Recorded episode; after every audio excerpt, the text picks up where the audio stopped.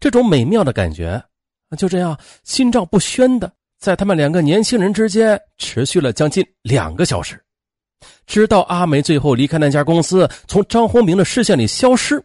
这两个年轻人呢也没有互通姓名，建立联系，似乎有一种默契在两个年轻人的心中感应着，有缘还会再相见的。这个雨后夏日的午后，让一些朦胧的情愫变得格外的清晰。阿梅记住了阳光下那个高大俊朗的保安和那张异常英俊轮廓分明的脸。张宏明他自然也没能忘记那个玻璃窗里的女孩，那安静的双眸，而那眸子里却一直盈盈闪烁着一种异常柔和而温暖的眼波，直漫进他那骚动而阴暗的心底。这缘分呢他就来了。3个星期以后，在一次朋友组织的聚会上，他们竟然又奇迹般的又见面了。偌大的一个广州城，怎么就有这么巧的事啊？天意啊！两个人同时惊叹，于是他们就相识相恋了。1个月以后，两个人就结婚了可谓是闪婚。1年以后，儿子雨光出世。儿子雨光的名字就是张宏明给起的，因为儿子出生的那些日子是张宏明一生感觉到最幸福的时光了。然而这样的感觉并没有能够持续多久，张宏明就厌倦了。之所以厌倦，是当时压根儿就不知道自己身在福中，压根儿就不懂得珍惜。从张宏明重重的叹息声中，我看见2行热泪正从他那消瘦的脸上奔涌落下。我是一个有罪的人，我是个恶魔，我有今天完全是罪有应得。最终阿梅带着儿子离开了张宏明。那是在一个骤雨初息的清晨。你把酒戒了吧，你要是不戒酒的话，雨光长大了可能也就没有父亲了。这是含着泪的阿梅留给张宏明最后的一句话。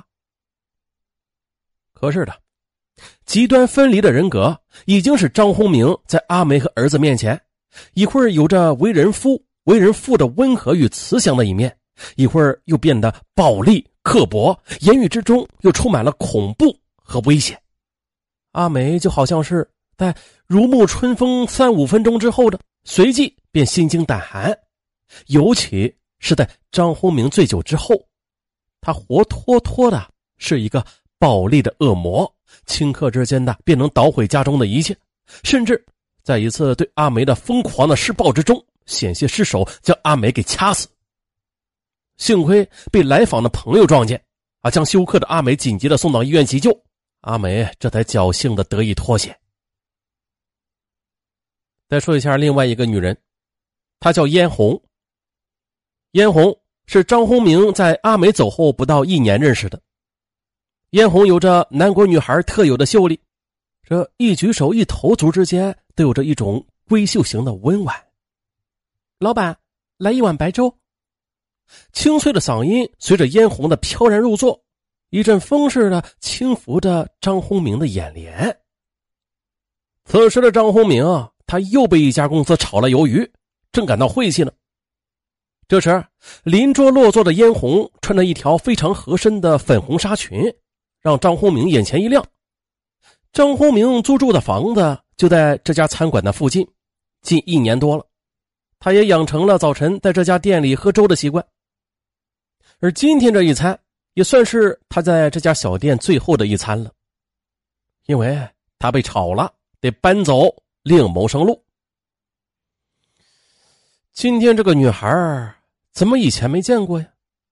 如果明天早上再让我见到她，不好意思，我想我就不会放过她了。失去工作的张宏明百无聊赖，于是呢，本来已经准备退房走人的张宏明，他没有离开那家旅店，而且在第2天一早，张宏明又在那家粥店里见到了嫣红。这一天是那年的4月7日。这是一个对于张宏明和嫣红来讲都极其特殊的日子，应该说是极其不幸的日子。据后来燕红讲，那天早晨他原本是打算草草的吃过早餐之后就直接打道回府，而且呢，他连回四川的车票都已经买好了。他所在的一家国有公司派他到广州来出差，可是他做梦也没有想到，就是这一趟差事，就这一次邂逅，就让他掉进了恶魔的掌中。接下来的热恋让燕红毅然的便辞去了他在四川的工作，又靠着他的积蓄，他和张宏明在广州过起了同居生活。燕红的善良和妩媚也着实的让张宏明着迷。他跟燕红是这样说的，他南下闯荡的苦，他的童年，他的磨难，他的坎坷，他的一切，除了他和阿梅的那场婚姻和那场婚姻的结果与光以外，张宏明那跌宕起伏的经历不但没有让燕红却步和犹豫，反而的是更加深了他对张宏明的好奇和痴迷，甚而让他平添一种同是天涯沦落人的认同。尤其是张宏明的童年，这更让燕红心生怜惜。燕红是善良而痴情的，然而痴情和善良没能带给他爱情的完美和甜蜜，相反的就为他招致了人生的浩劫，生命的终结。为爱痴狂的燕红包容了张宏明的一切，包括他的反复无常，他的疯狂和暴力。只要能够拥有他，对于燕红来讲，生命中就再也没有第二件事了。燕红铁定了心，一定要说服张宏明和他一起回到老家，从此相依相伴，携手走到人生的尽头。功夫不负有心人，一年以后，张宏明随了燕红的心愿，跟随燕红回到他家乡长江边的一座美丽的城市去结婚登记过日子。他们并没有刻意的去选择，只是等到结婚证拿到手之后就回家了。燕红又惊喜的发现今天是4月7日，这一发现让燕红一阵惊喜，因为这一天刚好就是在那个粥店巧遇的日子。